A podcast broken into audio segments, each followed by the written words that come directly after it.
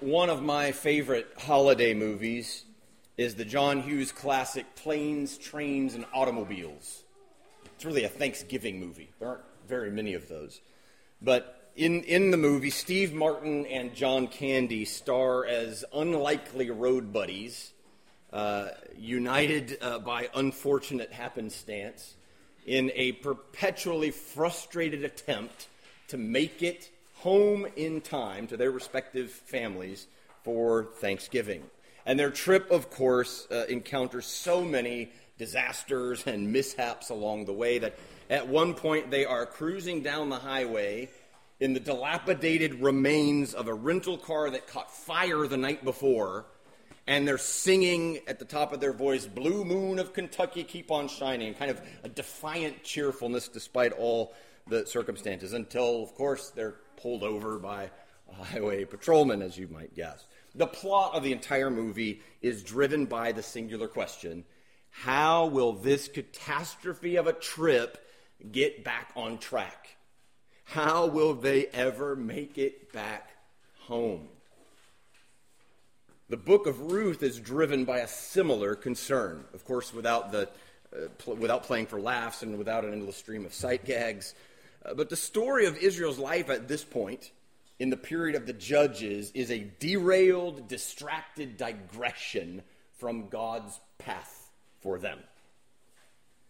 And the intimate story at the book's center of a widowed of, of the widowed Naomi and her daughter-in-law Ruth is similarly racked with difficulty and undesired detours. And the central concern of the story is basically how in the world will God get this story back on track? How will he redeem the mess that these women are in? That's kind of the, the narrative uh, tension that carries the book forward. And we'll see exactly how he does that as we look today at the final chapter of Ruth. As Naomi's story concludes in Ruth 4, we'll find three powerful truths about God's grace. Number one, grace provides your needs. Number two, grace restores what you've lost.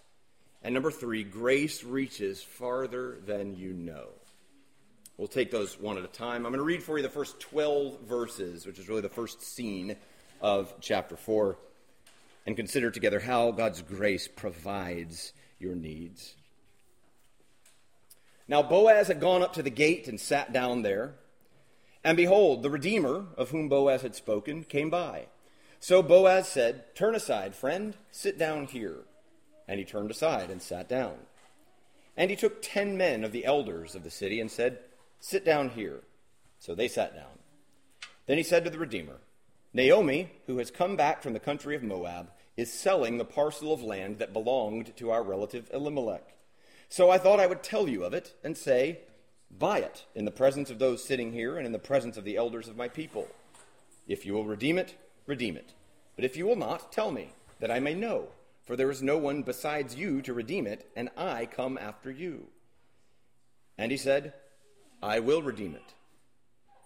Then Boaz said, the day you buy the field from the hand of Naomi, you also acquire Ruth the Moabite, the widow of the dead, in order to perpetuate the name of the dead in his inheritance. Then the Redeemer said, I cannot redeem it for myself, lest I impair my own inheritance. Take my right of redemption yourself, for I cannot redeem it. Now, this was the custom in former times in Israel concerning redeeming and exchanging. To confirm a transaction, the one drew off his sandal and gave it to the other. And this was the manner of attesting in Israel. So when the Redeemer said to Boaz, Buy it for yourself, he drew off his sandal. Then Boaz said to the elders and all the people, You are witnesses this day that I have bought from the hand of Naomi all that belonged to Elimelech, and all that belonged to Chilion and to Mahlon, and also Ruth the Moabite, the widow of Mahlon, I have bought to be my wife to perpetuate the name of the dead in his inheritance, that the name of the dead may not be cut off from among his brothers and from the gate of his native place. You are witnesses this day. Then all the people who were at the gate and the elders said, We are witnesses. May Yahweh make the woman who is coming into your house like Rachel and Leah, who together built up the house of Israel. May you act worthily in Ephrathah and be renowned in Bethlehem. And may your house be like the house of Perez, whom Tamar bore to Judah, because of the offspring that Yahweh will give you by this young woman. Grace provides your needs. The scene opens with Boaz at the gate. He's gone to the, the gate of the city of Bethlehem. This is where business is conducted. This is where decisions are made and agreements form and witnesses attest to things that take place. He goes and sits at the city gate to signify his intention to have a meeting. He had told Ruth in the middle of the previous night, when she had come to him in secrecy and basically proposed marriage, spread the corner of your garment over me. He told her, I will deal with this first thing, right? There is a nearer redeemer. He told her there is a closer relative of Elimelech, and I need to give him the first right of refusal. And so, sure enough, true to his word, as the sun comes up, Boaz is at the city gate waiting for this Redeemer to come by. And as the Lord's providence would have it, the Redeemer does come by. And so he draws him aside and has him to sit down. He expects to see the nearer Redeemer, and he does. And the elders of the town, likely uh, the, the male leaders of prominent families in the city, played an important role in the life of a city in this day. Uh, they witnessed business transactions, they settled legal disputes, all sorts of things um, before God began appointing particular leaders to, to play these roles for them. And so, with the nearer Redeemer at the gate with Boaz and these ten elders that he has uh, convened around them, the scene is set for Boaz to settle the matter, which is how chapter 3 ended, with Naomi saying to Ruth, He will not rest, but will settle the matter today. And so here we find, as the day begins, Boaz is at the gate with the nearer Redeemer, with ten elders of the city gathered around to settle it, to do what is necessary. And the offer that he makes to the this name this nameless redeemer, the kinsman redeemer that's closer to Elimelech, doesn't even have a name in the passage. The narrator doesn't think it's important for us to know who he is, because indeed he's only in the story very briefly before he exits it.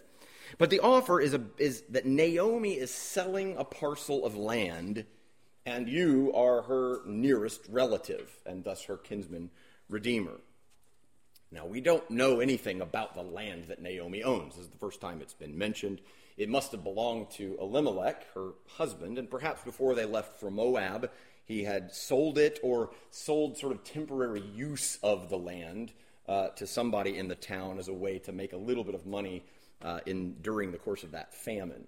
And so uh, now, perhaps the, the, with the harvest ending, the land is set to default back to Naomi's household, and she's seeking to sell it uh, again for some modest short term income. We're not, we're not really sure of the details of this, but at any rate, uh, Boaz frames the purchase of this land as an act of redemption, that is, buying back from debt, buying back from some burden um, for the widow of this man's relative, Elimelech. Again, the Redeemer is not named.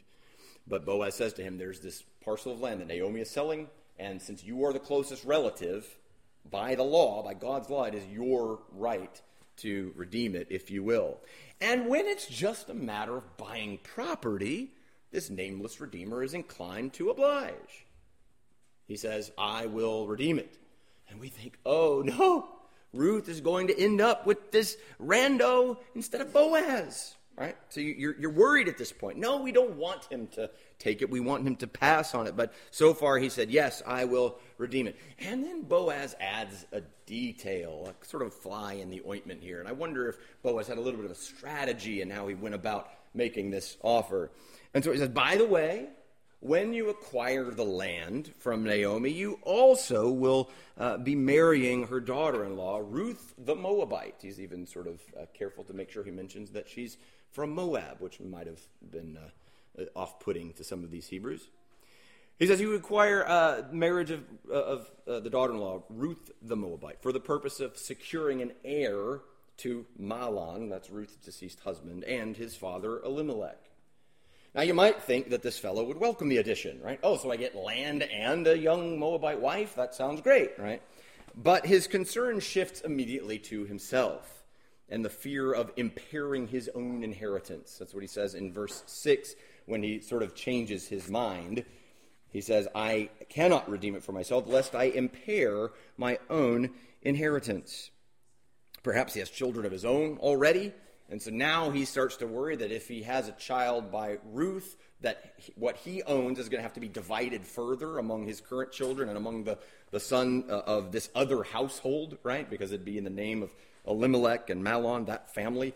And so perhaps not wanting to split up his own uh, inheritance among more children uh, than he already has, he declines. And so he says, I cannot redeem it, so take my right of redemption yourself. And so he puts it back in Boaz's court. And Boaz, of course, is all too happy to take his part. He's already promised Ruth, I will do this.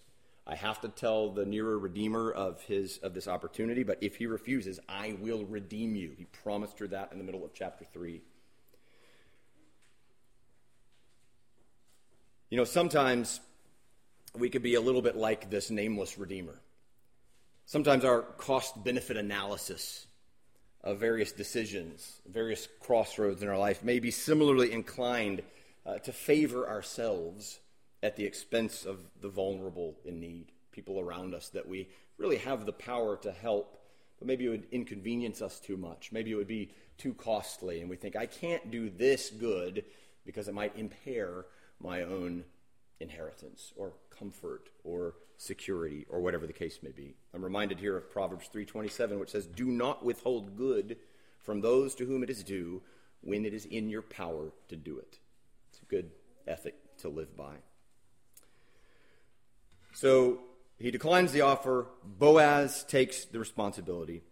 And you can see that Boaz's chief concern is to honor the legacy of the dead, Mahlon, Ruth's deceased husband, and to provide well for Ruth, who has sh- sought shelter under his wings as she came to him just the night before. Let, us look again at Boaz's comments in verse 10 after the, the, the nameless Redeemer has declined he says to the elders, Now you have seen, you have attested that I have purchased the land from Naomi. And then he says in verse 10, Also, also Ruth the Moabite, the widow of Mahlon, I have bought to be my wife, to perpetuate the name of the dead in his inheritance, that the name of the dead may not be cut off from among his brothers and from the gate of his native place. This is, the, this is concern for covenant. This is the, the legacy of, a, of family continuing in the land, the place that God promised to his people. And so his concern is for the legacy of this family, because if, if Naomi has no more descendants and Ruth has no descendants, then the name of that clan that Elimelech belongs to dies out. And so his, his concern is to raise up uh, this family and to keep their name alive, that they might not be cut off uh, from his inheritance. So Boaz again shows us this, this selfless, sort of generous uh, uh, disposition. And the elders and the people at the gate pray for Yahweh's blessing on Boaz and his new wife. It's really a, a beautiful uh, blessing that they pronounce on him. They pray that Ruth would become like Rachel and Leah in providing offspring to him. All right, they say, May uh, Yahweh make her like Rachel and Leah, who together built up the house of Israel. And I think the mention here of Rachel and Leah in this blessing is significant for, for at least two reasons. First, it reminds us of the broader history in which they're involved, right? This, this intimate story of Naomi and Ruth and Boaz is connected to a bigger history, the, sto- the big story the book is telling beyond the boundaries of this one family, right? It's the, it's the people of Israel, the covenant people of God that are concerned here. And so we're reminded now of, of generations past where God had blessed Rachel and Leah with children. And secondly, Rachel and Leah, who were the wives of, of Jacob, who God renames Israel, were both barren. They were unable to conceive children until God opened their wombs. And between them, they bore to Israel 12 sons who would come to be the progenitors of the 12 tribes of Israel, right? And so Rachel and Leah built up the house of Israel by providing these 12 sons, these 12 heirs to Jacob, to Israel, and they themselves became the, the, the, the tribes of of Israel. And that only happened because God graciously intervened and opened their wombs, that has granted them to conceive children. And Ruth, to this point, is apparently barren as well. She was married to, to Mahlon, it seems, for about 10 years while they were in Moab and bore him no children.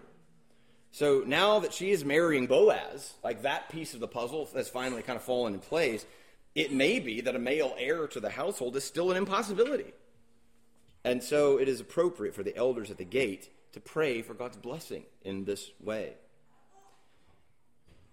But despite that sort of uncertainty and the is God going to grant this need, don't miss the significance of what's happened here. Ruth and Naomi have been redeemed. That was the promise that Boaz made to them in the middle of chapter 3, and it has now come to pass. He has bought them back, as it were, bought them out of the predicament that they were in, and he will now provide for them. He has stepped into the role of kinsman redeemer. He's attached himself to these women and their well being, making it his responsibility to care for them and to see to it that their needs are met for as long as they live. And at the end of the day, that's what grace does. God's grace meets the vulnerable and broken in the midst of their lack and lavishly provides their need. For the sinner in need of forgiveness, grace applies the blood of Jesus, shed for sinners, and cleanses them of all unrighteousness. For the weary in need of strength, grace affixes itself to the soul and imparts courage to carry on in faith. For the sorrowful and grieving in need of comfort, grace stoops down in the warm embrace of a Savior who is able to sympathize with you in your weakness because he was tempted in every way as we are, yet without sin. In Boaz's redemption of Ruth and Naomi, we see a picture of the grace of God, generously providing our needs.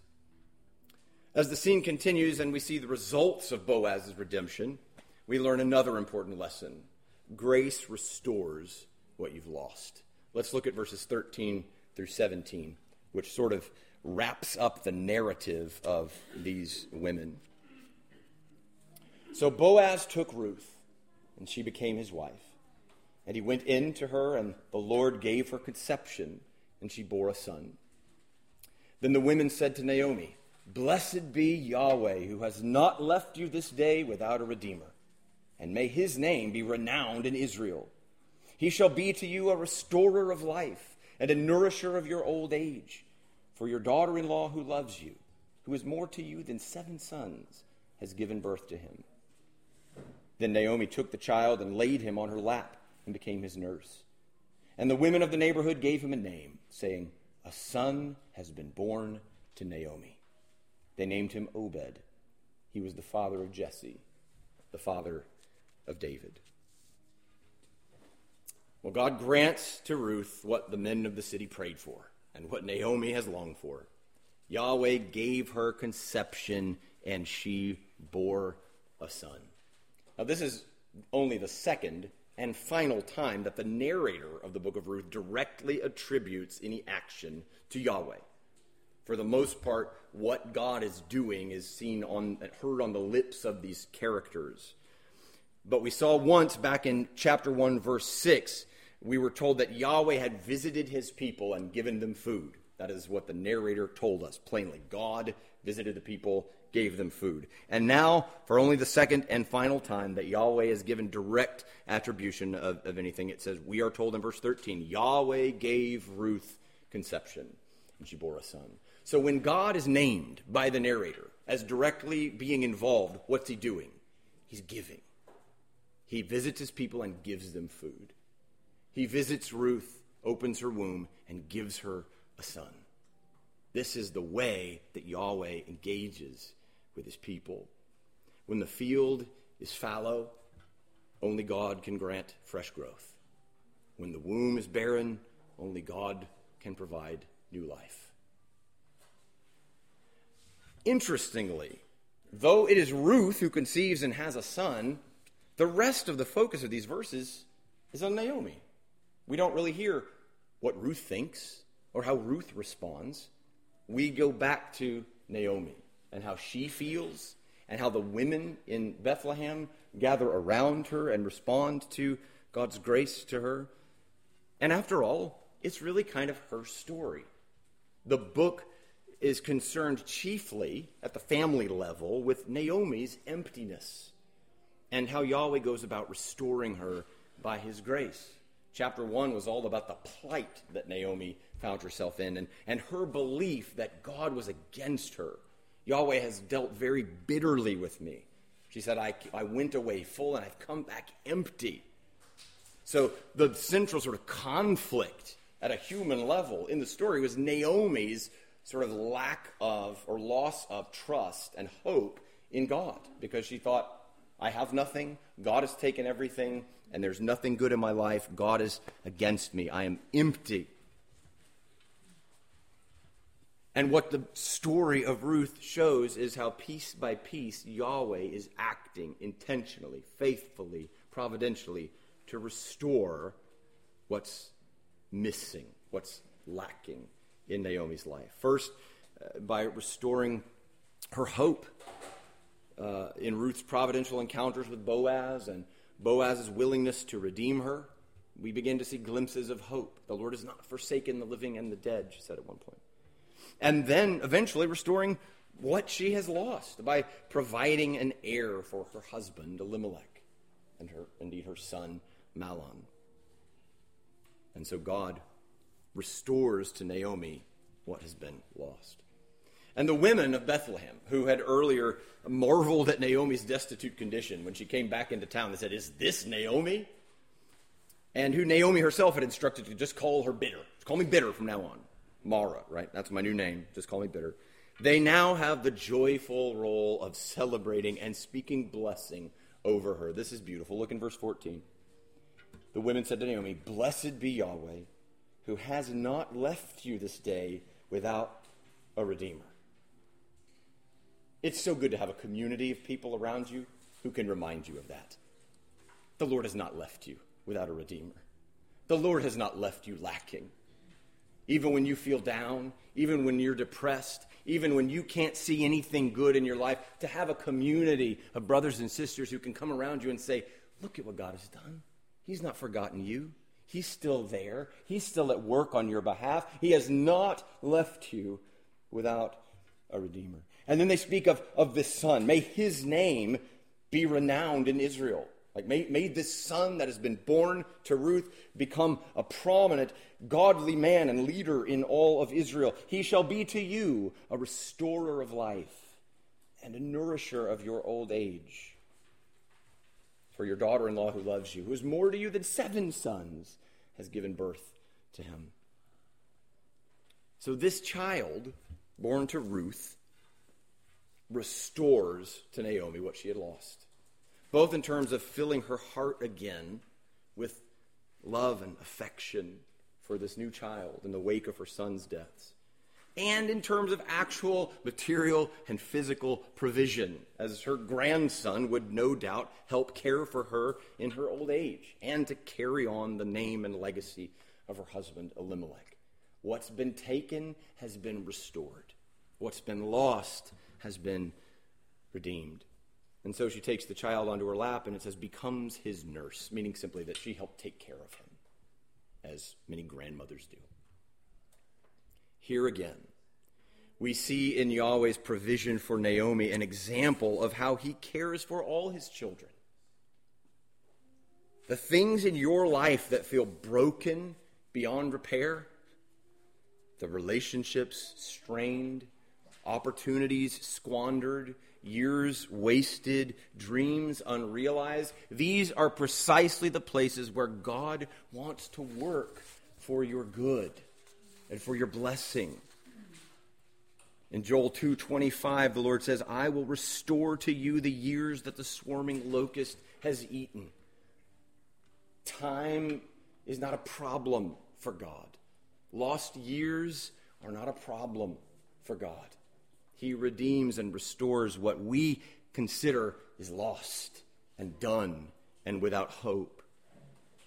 He may not resurrect your Elimelech, but he just may have an Obed in store for you.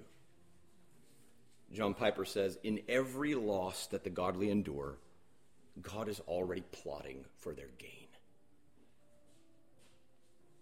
And so the women of Bethlehem pronounce with joy in verse 17 a son has been born to Naomi. Well, the story is basically over now.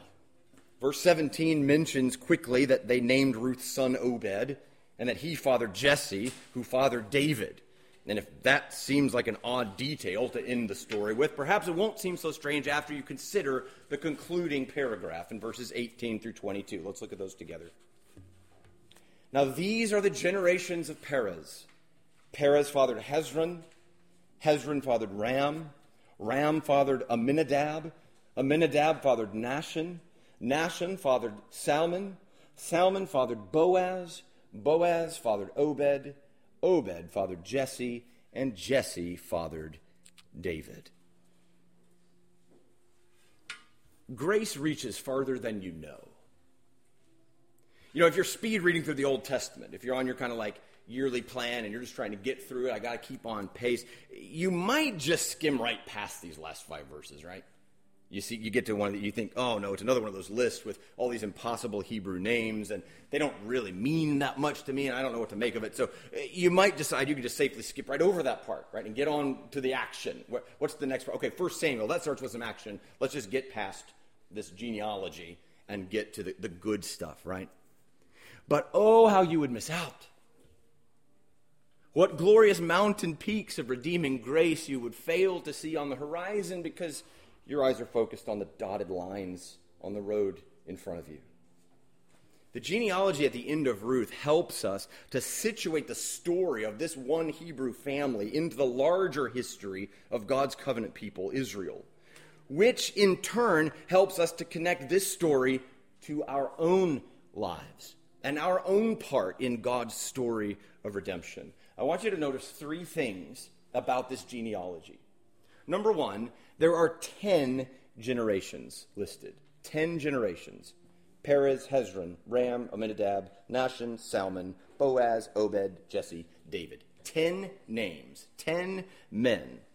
This is a selective genealogy, meaning that some generations have been left out, which is pretty common in Hebrew literature famously uh, true of the genealogy that begins Matthew's gospel, where there's 14 generations in each block leading down to uh, the birth of Jesus. And the reason for that is basically that the, the author, the one writing this genealogy, has a, a theological or, or spiritual idea that he wants to communicate, and the number of generations is more important than the actual sort of making sure that every generation is meticulously accounted for. There are places in the Old Testament where that is more meticulous and there's nobody left out. You go to First Chronicles, you see this super duper like five chapter long list of genealogies. They're there. So it's not as though it's false and something's missing. But the author has something else in mind. Why 10 generations? Here's what I think. The 10 generations of male heirs to Perez with Boaz in the seventh position and David in the tenth position, make up for the 10 years of famine and death experienced by Naomi in Moab. She was in Moab for 10 years, and she comes back, and Yahweh redeems her, and we see that they are connected in this family tree of 10 generations. Each generation representing one of the years that the locust had stolen, if you will while she was in Moab. Just as the Bethlehem women declared to Naomi that her grandson Obed would be to her a restorer of life, so these 10 generations of Naomi's family at the close of the book demonstrate that Yahweh has redeemed on a far grander scale than she ever imagined or even knew the devastation of those 10 dreadful years of sojourn that opened the book. 10 generations. Secondly, notice that the genealogy culminates in David. We've already made mention of it before. You saw David mentioned in verse 17 at the sort of conclusion of the narrative portion uh, of the book. What's the big deal with it culminating in David? Naomi is the grandmother of Obed, and Obed will become the grandfather of David. who, of course, will become king, reigning over the united kingdom of Israel in the brightest and most prosperous period in the nation's checkered history. And so, the crisis implied by the book's opening line in the days when the judges ruled, there was a famine in the land. Right? That's what starts out. We're in a dark period. There is no king, and chaos reigns, and famine abounds. The crisis implied by the book's opening line is answered by the hope of a godly king in the book's closing line. So the fact that it culminates in David is a way of saying the problem we started out with doesn't exist forever. God is working to answer those needs, those deficiencies. And it reminds us that the story is much bigger than just Naomi and her family. It's the story of a nation, the story of God's covenant people, and how he provides for them. And then finally, the third thing I want you to see about this genealogy is that it's ultimately fulfilled in Jesus Christ. David is a shepherd from Bethlehem who was anointed by God as king. But first, he must suffer and be rejected and be hounded by his enemies before finally coming to power in Israel. Jesus of Nazareth, a far off great great great grandson of David, is himself born in Bethlehem, the city of David sent by God the Father to be king over his people. But before he could take his place of authority, he would first suffer and be rejected and be killed by his enemies. As the good shepherd who lays down his life for his sheep, Jesus said of himself in John 10. Revelation 22 16 tells us that Jesus Christ is both the root and the descendant of David. He's the root of David's family tree because, as the eternal Son of God, he is himself the giver of life. John's gospel opens by saying that in him was life, and his life was the light of men. Jesus, the eternal Son of God, is the giver of life, and in that way is the root of David. David comes from the life that the Son of God himself gives and he's simultaneously a branch on David's family tree because as a human being, he is part of a human family. And he comes into the world not by floating down from heaven with a halo and angel wings, but as a helpless infant, conceived by the Holy Spirit and growing inside the womb of the Virgin Mary, the offspring of his ancestor David. The reason we will celebrate Christmas this Saturday is because Boaz fathered Obed, Obed fathered Jesse, and Jesse fathered David. Don't skip the genealogies.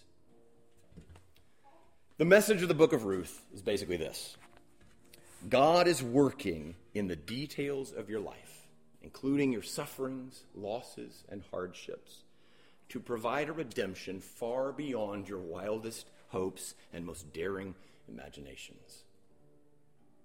God's purposes to redeem a people for himself and to bless all the families of the earth through the life, death, and resurrection and near return of the Lord Jesus are so sure and are under such meticulous providential guidance that they cannot and will not be derailed by any amount of famine, sojourn, bereavement, poverty, or despair. And in a world gone mad, and after a couple of years' worth of social unrest and political upheaval and medical crises, isn't that really good news? Because a son has been born to Naomi, as the women of Bethlehem celebrated, we are therefore able to say, with the prophet Isaiah, to us a child is born.